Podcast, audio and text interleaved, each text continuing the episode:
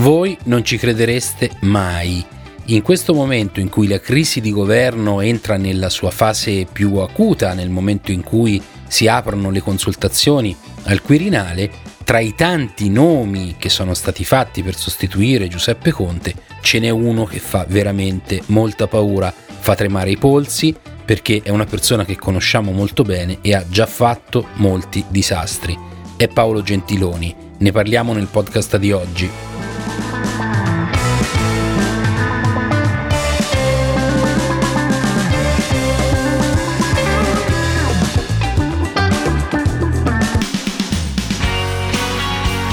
Il podcast della politica vista da destra. Un argomento al giorno senza il filtro della banalità e del politicamente corretto. A cura di Fabrizio Gareggia.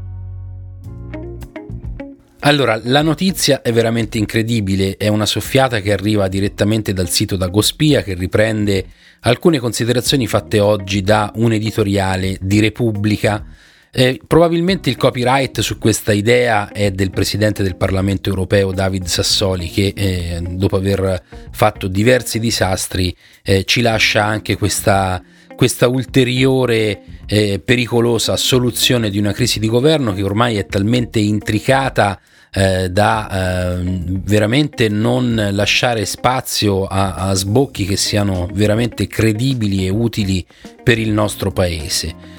C'era anche un'ipotesi su un incarico a Di Maio che è tramontata rapidamente, chiaramente Di Maio non è adeguato eh, né per fare il ministro, tantomeno per fare il presidente del Consiglio dei Ministri. Quindi l'idea è questa, quella di fare uno scambio alla pari tra Giuseppe Conte e Paolo Gentiloni. Paolo Gentiloni tornerebbe a Palazzo Chigi, mentre Giuseppe Conte prenderebbe il suo posto nella Commissione europea. Ed è una soluzione che a guardarla diciamo con un minimo di freddezza, lasciando stare tutte le implicazioni che ci possono essere sul, sui pregiudizi che magari si possono anche avere legittimamente su Paolo Gentiloni, è una soluzione, dicevo, che andrebbe sicuramente bene a coloro che vogliono evitare il voto a tutti i costi. In primis c'è Italia Viva, Renzi non può dire di no a Paolo Gentiloni perché mh, mm, sappiamo benissimo che lui stesso l'aveva indicato come suo successore dopo il disastro del referendum.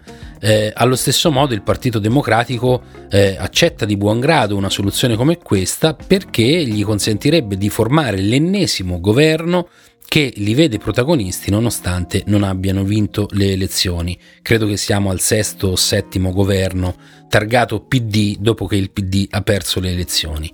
Alla fine ci sono i grillini eh, che non hanno più nessun tipo di velleità per quanto riguarda ehm, il governo del paese, ma che vogliono semplicemente continuare a rimanere dove sono e con questa soluzione avrebbero altri due anni di stipendio garantito. Mattarella eh, chiaramente ha un, un um, debole per Paolo Gentiloni, ha un rapporto molto solido anche di amicizia personale e l'Europa, neanche a dirlo, eh, vedrebbe in Gentiloni il coronamento di un sogno. L'Italia si consegna eh, senza opporre alcuna resistenza a tutte le regole e i lacci eh, e i vincoli che vuole imporci Bruxelles.